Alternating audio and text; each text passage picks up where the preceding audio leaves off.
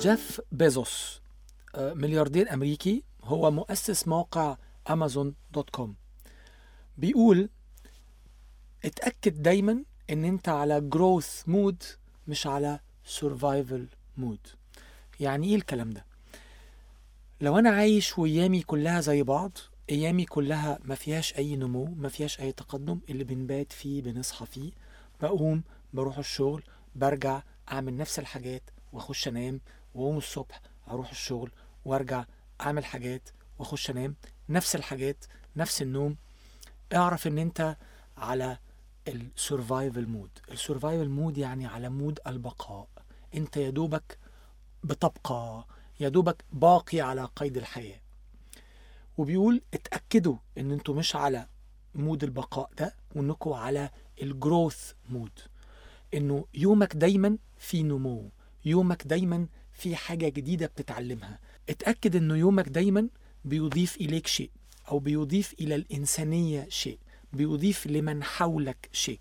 فيا إما أنت بتنمو، يا إما بتساعد على نمو من حولك. هل هتبقى راضي لو أنت على سرفايفل مود؟ هل هتبقى راضي إنك عايش عيشة أهي عيشة وخلاص، أنا باقي على قيد الحياة وخلاص؟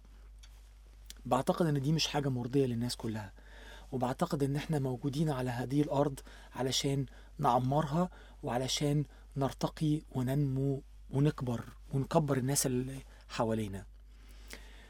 لو دخلت في يوم السرير وانت بتعمل كده كشف حساب يومك، ولقيت ان انت ما تعلمتش حاجة جديدة، ما اضفتش لحد حاجة جديدة، ما تنامش، قوم ابعت لحد شكر على حاجة عملها، ساعدك في حاجة قوم اشكره عليها، حد زميلك في العمل، حد في الأسرة عندك، حد من الأصدقاء، حد من الدوائر اللي حواليك، قوم اشكره واديله دليل على شكرك ليه، خليه يبدأ يصدق في نفسه ويصدق في إمكانياته وفي مهاراته، يمكن ينمو بذلك.